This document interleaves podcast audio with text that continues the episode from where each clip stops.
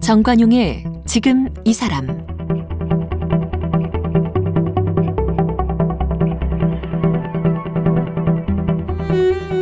여러분 안녕하십니까 정관용입니다. 몸이 좀 안 좋을 때 약국을 찾아서 약사에게 증세를 얘기하고 추천하는 약을 먹기도 합니다만 그냥 아 내가 지금 이렇게 아프니까 이 약을 먹어야 되겠구나 특정 제약회사 약을 구입해 먹기도 하죠. 대개 소비자들이 이렇게 구입하는 약들은 광고를 통해서 익숙해진 제약회사의 브랜드 약들입니다. 자, 이런 약만 먹나요? 뭐 영양제, 각종 건강기능식품 등등 여러 가지 챙겨 먹어요. 먹으면서 이렇게 많이 여러 가지 먹어도 제각각 효능을 잘 발휘할까 의심은 가지만 몸에 좋다니까 일단 먹고 보는 분들 많습니다. 그런데요, 인문학을 꾸준히 공부해온 김정선 약사는요, 조금만 아파도 약을 먹는 것 이건 아픈 원인을 찾는데 오히려 방해가 된다 이렇게 얘기하네요. 어, 스스로 인문학을 공부하면서 몸과 병을 바라보는 시선이 달라졌고요. 이제는 인문 약사로 스스로를 치유하고 자기를 돌보는 호모 큐라스가 됐다고 하는데요. 약사 김정선 씨를 만나보겠습니다. 김정선 약사는 약대를 졸업한 후 약국과 병원, 제약회사 등 18년간 다양한 현장에서 일했습니다. 천식을 앓게 되면서 일을 그만두고 잠시 수녀원에 머물렀다가 인문학 공동체 문탁 네트워크에서 공부를 시작했습니다. 공동체에서 닉네임은 둥글게 살고 싶다는 의미의 둥글레입니다. 팟캐스트 인문약방 호모큐라스를 위한 처방전을 진행하고 인문학을 공부하는 약사로 살아가고 있습니다. 쓴 책으로는 인문약방과 함께 쓴 책으로 문탁 네트워크가 사랑한 책들이 있습니다. 김정선 씨 어서 오십시오. 네, 안녕하세요. 네, 앞에 제가 시작하면서 사용한 용어 중에 호모큐라스란 용어가 있는데 네. 무슨 뜻이에요? 그 호모큐라스라는 말을 처음 시작하시는 분이 고미숙 선생님이라고. 고미숙? 예. 고전 해설가? 맞아요. 예. 저희 프로에도 나오셨던 분이에요. 아, 그러셔요? 예, 예.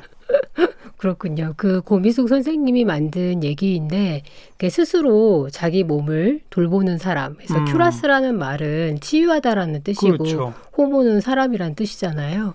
그래서 이제 어떤 전문가한테 너무 의존하지 않고 예. 스스로를 자기 몸을 돌보는 사람을 쉽게 얘기해서 호모 큐라스라고 하고요. 어. 그게 이제 비단 이제 몸에만 한정되는 건 아니겠죠. 예, 어. 자기 삶 자체를 스스로 잘 어, 이끌어가는 사람을 예. 예 얘기할 뭐 수 있습니다. 자기 네. 삶을 네. 주체적으로 이끌어가는 그건 아주 좋은데 네네. 네. 몸이 안 좋은데 의사나 약사 말 안 듣고 자기 마음대로 그렇게 하는 거 안 좋은 거 아니에요? 아, 그 말은 아니에요. 그럼요, 그럼요. 그 말은 아니고 너무 이제 그 의사나 약사한테 의존하고 스스로의 자율성은 없으면서 이제 무조건 따라가는 거죠. 과잉 의존이 문제다. 그렇죠. 어... 네. 근데 이제 이 의존성은 사실 어떤 한 의사만 뭐 의존한다, 한 약사만 의존한다 이런 게 아니라 이제 건강에 대한 어떤 여러 가지 맹신들이 있잖아요. 예. 그런 것들을 따라가는 것도 포함해서 음. 그런 의존성을 얘기하고 있습니다. 문제라고요. 네. 그 처방전을 받지 않는 약국을 문을 열었다고 나오는데. 네. 요즘 그 진료는 의사에게 뭐 조제는 약사에게 의약 분업돼 가지고 의사들 처방전 받아서 약국에 가면 그대로 저 조제해 주시고 그게 약국의 주된 수입원 아니에요, 사실? 사실 요새는 그게 주된 수입원이 됐죠. 맞죠? 그래서 예, 처방전을 많이 받아야 이제 약사도 먹고 살 수 있게 됐는데. 근데 처방전을 아예 안 받아요, 이 약국은? 그 병원에서 처방전을 갖고 오신 그 환자분들을 이렇게 돌려보낸다라기보다는요. 어, 사실은 그 병원에서 쓰는 약들은 바로 옆에 약국에 가시면 있죠. 예, 있으니까 어. 그렇게 하시고 그러니까 뭔가 몸에 대한 고민이 있거나 음. 건강에 대한 고민이 있으면 이제 약국에 오셔가지고 좀 얘기를 풀어 놓으셔라. 그러니까 그냥 가서 여기 여기 아파요. 약 주세요. 이런 현, 이런 게 아니라 네. 좀 앉아서 저랑 얘기하는 가운데 스스로 자기 몸에 대해서 조금 더 생각해 보셔라. 그러니까 음. 그러니까 단순히 이제 뭐 어디가 아프니까 이게 원인이고 이런 걸 찾아가는 예. 과정이라기보다는 예. 얘기하는 가운데 자기 삶도 돌아볼 수도 있고 일상을 네. 돌아볼 수도 있고 네. 그런 과정에서 이제 자기 삶은 어떻지 이제 이런 것들을 돌아볼 수 있게 되는 것 같아요. 음, 제가 또 오늘 시작하면서 그런 얘기로 시작을 했습니다. 몸이 좀 안 좋을 때 약국 가서 증상을 얘기하고 약사분이 권하는 약을 먹기도 하지만 대체로 아 내가 지금 여기가 어떻게 안 좋으니까 어느 회사에 어느 약 먹어야지. 가서 그냥 대, 대뜸 무슨 약 주세요. 뭐 이건 이제 의사 처방이 필요 없는 일반 의약품이죠. 네네. 상당히 많은 분들이 그러죠 약국에 와서. 네 많죠. 네, 그렇게 근데 그러면 안 되는 거예요? 아니요 아니요 그렇게 하셔도 돼요. 근데요. 근데 이제 그 그렇게 이제 제가 이제 문제시 삼는 거는 그냥 뭐 주세요라고 했을 때 음. 사실 그분의 판단이 맞을 수도 있지만 혹시 또 잘못된 편견 때문에 잘못됐을 수도 있잖아요. 그렇죠. 근데 저랑 몇 마디만 나누시면 어. 아그 약 선택이 좀 적절한지 안 한지 충, 충분히 좀 더 판단이 가능하잖아요. 예. 근데 예. 무작정 뭘 줄- 주라 그러면은 제 입장에서는 어 이거 왜 드시지? 음. 전혀 모르는 상태에서 주게 되니까 사실 약사로서는 되게 어, 좀 찝찝할 때가 많아요. 어. 왜 이걸 드실까? 모르는 상태에서 이걸 막 드리게 되니까. 네, 네. 그 대표적인 경우가 어떤 경우들이 좀 떠오르십니까? 그러니까 이제 뭐 같은 거 이제 그 알러지에 먹는 약이잖아요. 네. 그런 약 같은 경우에 브랜드생 때문에 이게 좀 비싸거든요. 비싸요. 어. 네, 그래서 이것보다 제재가 개선된 것도 있고 또 이보다 똑같은 성분인데 이제 보통 카피약이라고 해서 복제약이라고 예, 하는. 예, 맞아요. 훨씬 더 저렴한 것도 있어요. 음, 그렇죠. 근데 여러 가지 선택성이 있지만 이제 그런 거에 대해서 이제 저희 제가 권유해 줄 수도 없고 아. 또 혹시 이제 그런 증상에 사실 더 좋은 치료법도 있을 수 있잖아요. 그렇죠. 예, 뭐. 근데 아예 증상도 말 안 하고 그냥 그렇죠. 어. 그냥 그렇게 달라고 하면 되게 이게 아 이게 진짜 뭘까 이런 예, 좀 예. 생각이 좀 들고 그 방금 그 카피약 네. 복제약 말씀하셨으니까 또 많은 사람들 속에 오리지널 약이라고 그러고 그게 이제 그 특허 기간이 지나면 똑같은 성분의 복제약이 다른 제약회사에 나오고 이러는 거 아닙니까? 맞아요. 예. 근데 아무래도 오리지널 약이 훨씬 좋을 거야. 이렇게 음. 생각하시는 분들 많잖아요. 그러니까 이제 이게 뭐냐면은 사실은 원료 의약품 단계에서부터 품질 관리를 하고 네. 이거는 완전히 그 식약청이라든지 각국 건강에 관련된 그런 청에서 다 관리를 하기 때문에 그렇게 품질 차이가 나지 않습니다. 남은 안 되는 거죠. 허가가 안 돼야 되는 예, 거죠. 허가 자체가 안 되죠. 그러니까 어. 이게 목숨하고 이제 관련된 거기, 거기 때문에 예. 의약품이라는 거는 굉장히 철저하게 관리를 하고 있고 제가 이제 그 제약회사에 있었을 때 일본에 또 판매를 하기도 하고 유럽에 판매를 하기도 해서 예. 양쪽에서 다 이렇게 inspection이라고 하는 검사 와서 완전히 샅샅이 그 공장을 검사하고 예, 검사하는 다 승인을 받은 맞죠. 예, 네, 그런 네. 과정을 겪고 당연히 우리나라 식약청에서도 수시로 오죠. 예, 그렇기 때문에 제가 봤을 때는 오리지널 약과 카피약이 그러니까 복제약이 그렇게까지 품질 차이가 난다고 생각하지 않아요. 네. 근데 너무 이제 그런 브랜드에 맹신해가지고 예. 또 어떨 때는 이 회사에서 나오는 건 무조건 좋을 거야라고 생각하고 막 이제 막 그 회사 음. 거를 달라고 하시는 경우도 있고. 근데 이 약사님들은 아, 모든 약의 성분을 딱 보면은 알잖아요. 네, 어떤 근데 일반. 소비자분들은 성분 잘 안 보고 그냥 그 브랜드에 빠지는 거죠. 그렇죠. 어. 그러니까 조금만 얘기를 나누시고 그리고 이제 좀 친분이 좀 쌓이면 훨씬 더 이렇게 어, 많은 정보를 얻을 수 있죠. 그렇죠. 음, 그래서 네. 어찌 보면 좀 이렇게 슬기로운 약국 활용법 이런 것도 알려주십니까? 아, 제가 책에는 제 책에는 막 그런 걸 썼는데 음. 근데 제가 생각하는 뭐 슬기로운 약국 활용법이라고 하면 음. 그래도 일단은 이제 좀 자주 가는 약국을 만드신다면 좋을 것 같아요. 왜냐하면 저도 이렇게 보면 제 약국 자주 안 가야 되는 거 아니에요? 아니죠. 가게 되면 이제 그 약국을 자주 가고 안 가고의 문제라기보다는 그쵸 당연히 안 가면 좋죠. 병원이나 약국은 안 가면 될 수. 있으면 안 가면 좋은데 예. 가게 되면 이 약국 저 약국을 가는 것보다는 아, 한 약국을 이제 정해놓고 그렇죠. 동네에 있는 약국을 이렇게 정해놓고 자주 거길 가시면 그 약사님이 이제 이 그 환자분의 복약 이력이랄까 이런 알죠, 것들을 알죠. 예, 파악하기도 좋고 예. 또 이분이 어디가 아프더라 이런 것들에 대한 정보가 있으니까 훨씬 더 적절하게 약을 음. 줄 수 있는 것 같아요. 그러니까 일종의 주치의 제도처럼 네네. 주치 약사를 두는 것도 음. 괜찮다. 네, 저는 그렇게 생각합니다. 그다 그다음에는요. 예. 그리고 이제 뭐 그냥 흔하게들 가장 많이 이제 먹게 되는 게 진통제 같은 게 있잖아요. 예. 근데 저는 제가 스스로 진통제 부작용을 조금 경험을 해봐가지고 음. 이렇게 무조건 아프다고 이렇게 막 그냥 세- 아무 생각 없이 바로 진통제를 먹는 것보다는 이제 조금 기다리면서 몸이 왜 아플까 이런 것들도 생각을 해보고 네. 예, 네. 생활상에서는 어떤 문제들이 있었을까라고 좀 점검해보고 이런 좀 시간을 자기한테 주면 어떨까 음. 저는 그런 생각이 들고요. 네. 또 이제 뭐 어디 근육이 아프다 그러면은 먹는 약보다는 그 근육에 붙이는 파스 같이 이게 예. 국소 부위에만 접촉하는 접촉해서 효과를 발휘하는 그런 제제를 활용하면 좋고요. 음. 어디가 아프냐에 따라서도 되게 달라요. 근데 무작정 막 아프다고 진통제를 먹는 건 정말 아, 좀 아닌 것 같고요. 네. 네, 또 약국 안에 여러 가지 한방 제제도 되게 많아요. 음. 근데 이제 양약을 먹으면 되게 효과가 빨리 나거든요. 그런데 이제 한방 제제는 조금 느릴 수는 있어요. 그런데 이제 몸에 여러 가지 충격이 덜하죠. 네. 뭐그 특정 브랜드의 약을 찾는 분, 네. 또 조금만 아프거나 감기 기운만 있어도 뭐 달려와서 약 먹는 분 이런 분들 별로 바람직하지 않다 이런 얘기고 네. 무슨 쇼핑하듯이 영양제 막 대여섯 가지 사가시는 분들도 있죠. 네. 그건 어떻게 생각하세요? 그것도 저는 이제 영양제를 전혀 먹지 말아라 이것보다는 음. 왜냐하면 솔직히 이제 좀 바쁜 그 생활에서 부족하기 쉬운 영양소가 있긴 있잖아요. 예, 예. 도움을 받는 건 괜찮다고 생각해요. 예. 근데 이제 식생활이나 이런 쪽에서 조금 노력을 해보고 저는 이제 개인적으로는 개인적 이라고도 할 수 있고 사실 뭐 학문적으로도 마찬가지지만 채소를 많이 먹으면 음. 비타민이나 미네랄은 충분히 들어온다고 봐요. 네. 근데 이제 저도 이제 이렇게 냉정하게 한번 제 식생활을 봤더니 어, 채소 요리하는 게 사실 되게 귀찮잖아요. 어, 어. 그래서 조금 그런 것들을 덜 먹고 있더라고요. 그럴 때는 이제 종합 영양제, 비타민제를 음. 먹기도 하고 또 지금은 또 제가 좀 신경을 쓰다 보니까 또 안 먹어요. 네. 그 종합 영양제. 그러니까 그 너무 불필요하게 너무 많이 드시고 계시는 건 저는 사실인 것 같아요.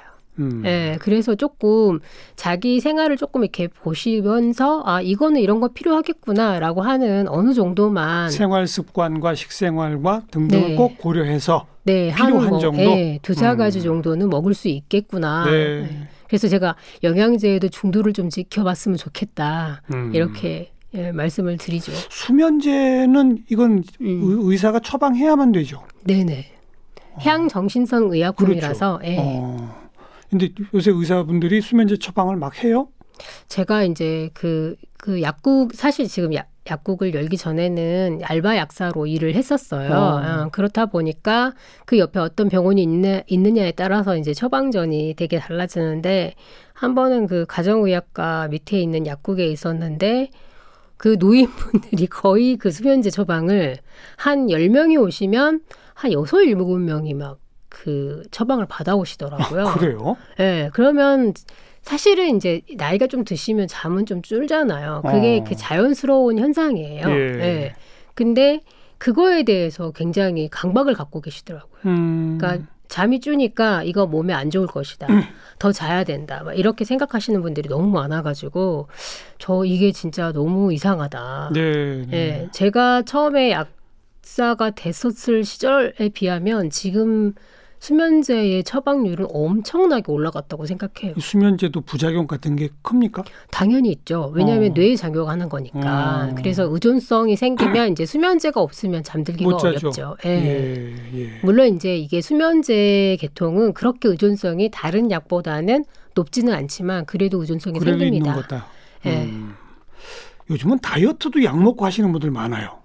그건 그- 어떻게 생각하세요? 그것도 다이어트가 이렇게 두 가지예요. 처방 받는 약이 있고요. 그냥 영양제처럼 일반 식품으로 나오는 약들이 많은데 제가 봤을 때는 이제 식품으로 먹는 약들은 몸에 그렇게까지 해롭지는 않아요. 음. 근데 처방으로 나오는 것들은 정말 그 내용을 보면 무시무시해요. 그래. 제가 느낀 바로는 그 각성제가 약간 그 마약류로 음. 이제 자, 이렇게 조금만 그 화학 변화가 되면 마약류로 가는 거거든요. 예, 예. 근데 거기에 거의 취하신 분도 있는 것 같더라고요. 예. 네, 그래서 이제 그런 쪽에 의존성이 생기면 이제 거의 그 살 때문에 먹는 게 아니라 먹고 싶어서 먹는 거 아닌가 어머나. 싶을 정도로 저는 그 의심이 들어요. 그런 음. 환자들 보면. 음. 예.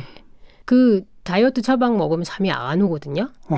근데 그 안 온다고 수면제를 타가니까 이거는 뭐 다 그러시는 건 아니겠지만 음. 음, 좀 그런 처방 보면 좀 씁쓸할 때가 있어요. 음.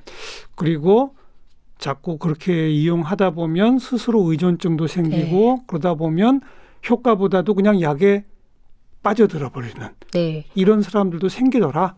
근데 많은 분들이 약으로 해결하고 싶어 하시는 것 같아요. 다 음. 비단 다이어트뿐만이 아니라 뭐 당뇨다, 고혈압이다 이런 것도 생활상에서 조정하는 것보다는 왜냐하면 약이 너무 좋기 때문에 네. 먹으면 뚝 떨어지잖아요. 네. 혈당도 뚝 떨어지고 혈압도 뚝 떨어지기 때문에 그렇다 보니까 이게 생활상에서 하는 게 사실 스스로 노력하는 거잖아요. 음. 그런 부분은 정말 그 뭐 전혀 여지가 없어지는 것 같아요. 점점. 그러니까 그렇구나. 되게 사람들이 예수해 주는 것 같아요. 제가 봤을 때는. 음. 음. 그게 이제 이른바 전문성, 네. 현재 의료 제도 네. 거기에 너무 의존적이어서는 곤란하다. 그렇죠. 그런 사례들이 쭉 지금까지 말씀 나눈 거로군요. 그, 그렇습니다. 근데 지금 네. 쭉 얘기를 들어보면 뭐 원래부터 이런 약사는 아니셨던 거 아니에요.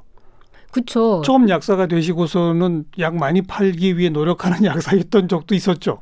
이게 처음에는 이제 종합병원에 근무했기 때문에 어. 그 그때는 그런 생각이 안 들었고요. 근무약사로 일을 했는데 아무래도 눈치가 보이죠. 어, 그렇죠. 예, 근무 뭘- 약사도 어, 예. 실적이 있어야 계속 근무를 시키죠. 이제 이상하게 근데 그 약국도 가게잖아요. 음. 일종의 가게다 보니까 거기 그런 배치에 딱 들어가면 왠지 팔아야 될 것 같은 그런 의무. 백화점처럼 진열 쫙 해놓잖아요. 네네. 앞에 막 홍보 문구도 약국마다 다 써붙여 놓고. 그 굉장히 이제 그 사람들을 현혹시키는 여러 가지 그러니까요. 배치들이 있죠. 그러면 음. 사람들이 진짜 오면은 막 이렇게 그 슈퍼에 온 것처럼 이렇게 두리번거리고 약들을 막 집, 집으시는 분들도 되게 많아요. 그렇죠. 예. 어, 그런 약국에서도 근무하셨었던 거 아니에요? 그렇죠. 어. 네, 주로 이제 처방 조제를 위해서 근무를 했지만 그래도 또 일반 약도 많이 팔았죠. 언제부터 이렇게 변하기 시작하신 겁니까?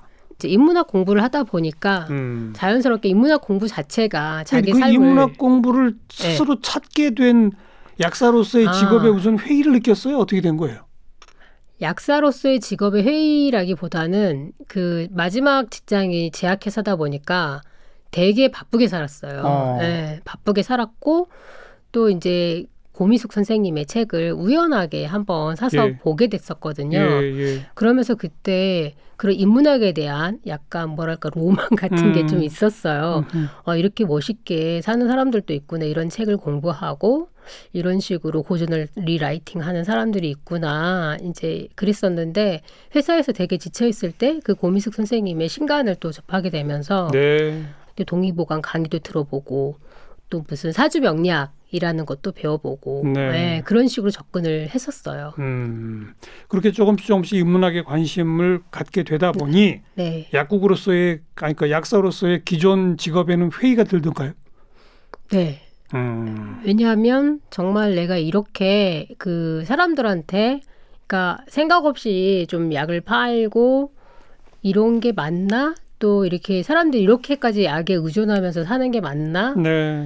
아니지 않을까? 음. 어, 그런 생각들을 많이 들었죠. 근데 스스로도 그랬어요. 제가 음. 약을 좋아했거든요. 그래서 조금 본, 아, 본인이 약을 좋아했어요? 네, 조금만 아프면 약을 먹고 왜냐면은 그 저는 과학주의자였기 때문에 어. 그 약의 그 작용에 대해서는 의심의 여지가 없다고 생각을 했고 예, 예. 그래서 이제 내가 아프면 당연히 먹어야 되는 거고 음. 음, 먹고 낫는 거다. 음. 라고 생각을 했죠. 그리고 좀 호기심 있는 약이 새로 나오면 먹어보기도 하고. 호기심에 먹어보기도 할 정도로. 그러니까 이제 몸에 좋다는 약이니까 어. 영양제 종류가 이렇게 좀 신박한 게 나오면 어 이거 먹어봐야지 하고 음. 예 먹어보기도 하고 그랬습니다. 본인이 그런 식으로 약을 좋아하던 시절에 예. 네. 보- 본인이 심각한 무슨 부작용이나 후유증 같은 걸 경험한 적이 있어요? 그 이제 돌아보니까 그 이제 음두 가지 정도 생각나는데 이제 한 번은 그 감기가 막 걸리려고 하니까 감기 걸리면 일상생활이 불편하잖아요. 그러니까 바로 그냥 항생제를 먹었어요. 그냥 병원 다닐 때는 항생제가 바로 눈앞에 있으니까 음. 그 항생제를 먹는데 되게 일단 센 걸로 먹자.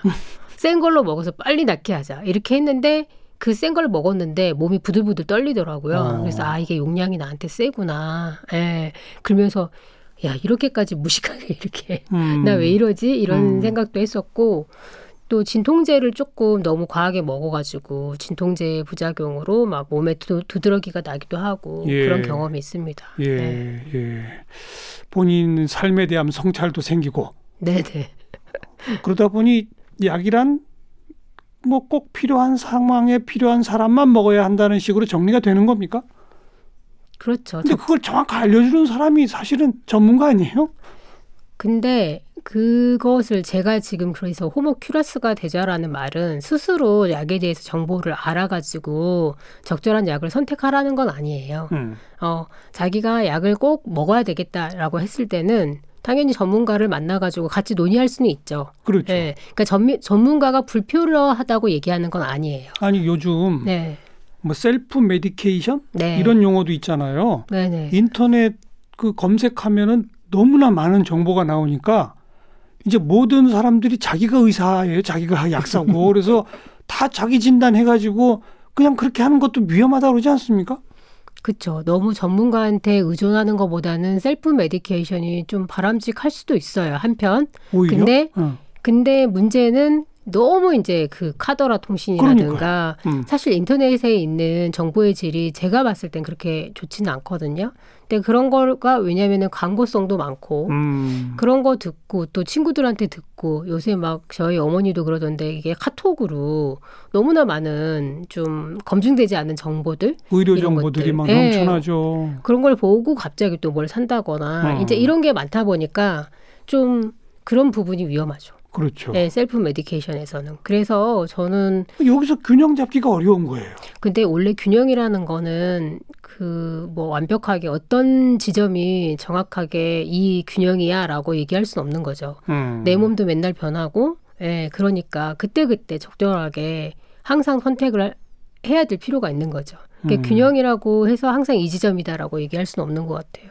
변할 수 있죠. 그건 항상 그렇군요. 네, 그래서 항상 정말 전문가의 도움을 받아야 되는데 그걸 등한시하다가 병을 키울 수도 있잖아요. 당연하죠. 네. 어. 그러니까 저는 전문가의 도움을 그 완전히 무시하는 그 아나키 같은 경우 있잖아요. 그 절대로 이제 병원 안 가겠다라고 하는 그런 생각을 갖고 계시는 분들도 있는데 그런 주의들도 있어요. 또. 네. 어. 저는 그건 또 아니라고 생각해요. 네. 음. 그래서 솔직히 말하면 그 병, 그러니까 이 양방 선생님한테 가야 될 때도 있고 한방 선생님을 또 만나고 싶으면 만나도 되고 그냥 약국에서 약사랑 얘기하고 그러니까 자, 그것도 자신의 선택이잖아요. 예, 한방을 예. 치료를 할까 뭐 양방 치료를 할까 아니면 그냥 약국에 가서 또는 집에서 적절하게 뭐 음식으로 아니면 쉬고 이런 것들을 선택하는 것 자체가 자율이라고 생각해요. 음. 그 호모큐라스는 단순히 너무 명쾌한 게 아니라 항상 그런 고민 속에 있다고 생각합니다.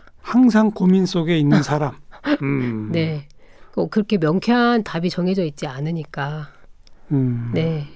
그런데 아프기만 하면 그냥 병원, 약국. 네. 이거는 그 아니다. 고민이 없는 거다 이거로군요. 그렇죠. 네. 고민이 없고 아프기만 하면 병원 약국 하면 오히려 병을 만들 수도 있더라. 네. 저는 그렇게 생각합니다. 사실 음. 아까 그 이반 일리치 얘기했는데 그 일리치라는 게 사람 이름이죠. 네네 이반 일리치라는 원래 신부님이세요. 신부님? 예. 근데요. 예, 신부님이신데 이제 이분이 그 남미에서 그 가난한 사람들하고 함께 살면서 이제 그 뭔가 좀 스스로 이렇게 그러니까 너무 의존하고 사는 그런 모습을 보면서 의료제도라든지 현대 학교제도라든지 이런 음. 이런 제도들의 문제점을 좀 발견을 하고 너무 전문가주의로 빠지는 거에 대해서 굉장히 이제 그 회의를 던지는 그런 책들을 많이 썼어요. 그래서 성장을 멈춰라. 언제 활동하시던 분이에요? 이반 일리치?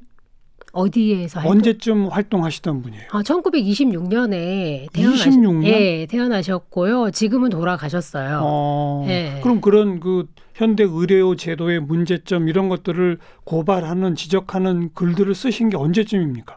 그게 이제 1980년대 쓰셨어요. 오, 벌써 네. 오래됐군요. 네, 그래서 어. 이제 우리나라에 번역한 책 제목은 병원이 병을 만든다. 병원이 병을 만든다. 네, 지금은 품절된 상태인데 아마도 그 새로 번역이 지금 진행되는 걸로 네. 알고 있거든요. 네, 네, 네. 새로 나올 거예요. 음, 네. 그런 의사, 네. 약사 이런 전문가들이 오히려 병을 만들더라. 네. 그러니까 의료 제도 자체가 저, 사람들이 좋아요. 이제 음. 꼼짝 못하게 만든 만들게 하는 그런 지점이 있구나. 예. 그래서 이제 그런 의료 제도의 이제 문제점, 음. 과잉되는 의료 제도의 문제점을 아주 조목조목 예, 얘기를 하고 있거든요. 그 네. 그 책에서는. 네. 그런데 영향을 받으셨어요. 그분이 얘기하신 게 이렇게 어떤 아픔이 왔을 때 물음표가 생긴다. 자기 안에 의문 보호가 생긴다라고 얘기하거든요. 그게 일종의 고민 같은 것일 수 있죠. 음. 네, 그럴 때는 조금 진짜 그, 뭐 아주 단순하게 일상을 돌아봐도 답이 바로 보일 때도 있, 어요 네. 단순하게는 네. 안 보일 때도 있지만, 근데 저도 제가 약사지만 제 몸의 증상에 대해서 아주 그냥 명쾌하게 뭐가 답이 나오지 않을 때도 많습니다. 음. 네. 어 이럴 때 어떻게 해야 되지라고 혼자 생각해보고 또 왜 이런 증상이 찾아보고. 왔을까? 그렇죠. 돌이켜 보면 몇 며칠 무리했다든지, 그렇죠, 뭐 그렇죠. 며칠 뭘 잘못 먹었다든지, 네. 뭐 이런 이런 등등을 좀 떠올려 봐야 된다 이거죠. 그렇죠. 네. 음. 그러면 뭐 오늘은 왜 이렇게 컨디션이 좋지? 어저께 좀 걸어서 그런가? 뭐 이런 답도 음. 나올 수 있고요. 음흠. 그럼 걷는 게 나한테 되게 좋구나라든가. 네. 네. 아무튼 사회가 복합화되고 뭐 이러면서 의료 기술 뭐 제약도 이쪽 어떤 그 신약 개발 이런 것도 발전하고 그러면서 과거보다 점점 현대인들은 이 병원과 약에 대한 의존성은 커진 게 맞죠.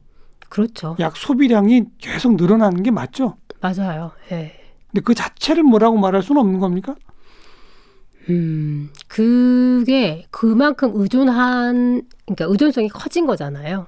소비량도 많아지고 병원을 가는 횟수도 많아지고 그러면 제가 스스로 자기가 그렇게 의존한 게 많았다면 많아졌다면 음. 내 생활에서의 어떤 자율성은 분명히 떨어진 부분은 분명히 있을 거예요. 그게 음, 음. 어 그렇게 그냥 자기 생활 너무 잘하는데 그냥 뭐 약을 많이 그냥 먹게 되는 부분이 어떤 아무 문제를 자기 생활 안에서 발견할 수 없다 그런 건 아닐 것 같고요. 예. 예. 의존한 만큼 내 생활에서 뭔가 희생된 게 있을 거라고 저는 생각해요. 알겠습니다. 그러니까 결국은 자기가 조금이라도 더 주체성을 좀 키워갈 노력이 필요하다. 그거네요. 자기 몸, 자기 생활, 그리고 자기가 병원이나 약국을 사용하는 방법 한 번쯤 되돌이켜 봅시다. 이거로군요. 네, 그렇습니다. 음, 명쾌한 답은 못 주시지만 네. 좀 더 고민하며 이용합시다. 네네. 음, 알겠습니다. 인문약사 김정선 약사를 함께 만났습니다. 고맙습니다. 감사합니다. 오늘 함께 하신 정관용의 지금 이 사람은 KBS 홈페이지와 모바일 콩, 다양한 팟캐스트를 통해 다시 들으실 수 있습니다.